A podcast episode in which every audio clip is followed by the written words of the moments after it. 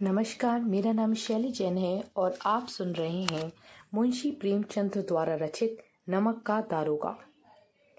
जब नमक का नया विभाग बना और ईश्वर प्रदत्त वस्तुओं के व्यवहार करने का निषेध हो गया तो लोग चोरी छुपी इसका व्यापार करने लगे। अनेक प्रकार के छल प्रपंचों का सूत्रपात हुआ। कोई घूस से काम निकालता था तो कोई चालाकी से। अधिकारियों के पौ बारह थे। पटवागिरी का सर्व सम्मानित पद छोड़ छोड़कर लोग इस विभाग की बरकंदाजी करते थे। दारोगा पद के लिए तो वकीलों का भी जी ललचाता था। यह वह समय था जब अंग्रेज़ी शिक्षा और ईसाई मत को लोग एक ही वस्तु समझते थे। फारसी का प्रबल्य था। प्रेम की कथाएँ और श्रृंगार रस के काव्य पढ़कर फारसी सदान लोग सर्वोच्च पदों पर नियुक्त हो जाया करते थे। मुंशी मुंशीधर, जो जुलेखा और विरह कथा समाप्त करके मजनू और फरहाद के प्रेम वृतांत को, नल और नील की लड़ाई और अमेरिका के आविष्कार से अधिक महत्व की बातें समझते हुए रोज़गार की खोज में निकले।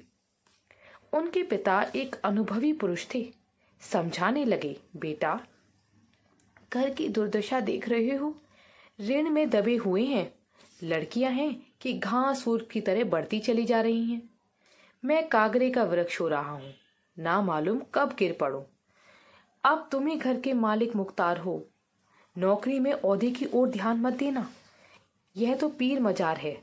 निगाह चढ़ावे और चादर की ओर रखनी चाहिए। ऐसा काम ढूंढना जहाँ कुछ ऊपरी आय हो। मासिक वेतन तो पूर्ण मासी का चाँद है, जो एक दिन दिखाई देता है बस।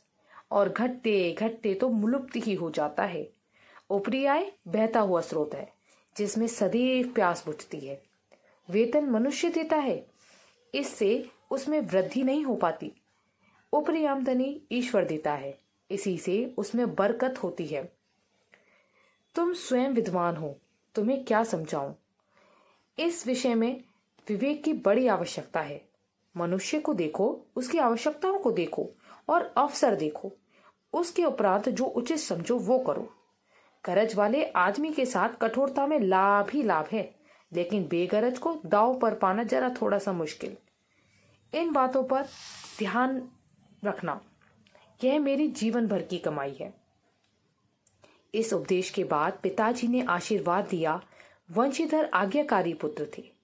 ये बातें ध्यान से सुनी और तब घर से चल खड़े हुए।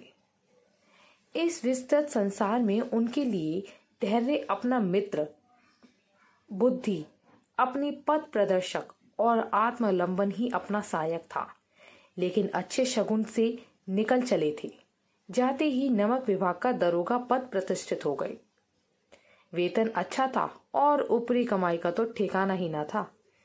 व्रत मुंशी जी को मुख संवाद मिला तो फूले न समाये। महाजन कुछ नरम पड़े। कल वार की अशालता लहर आई। पड़ोसियों के हृदय में शूल उठने लगे।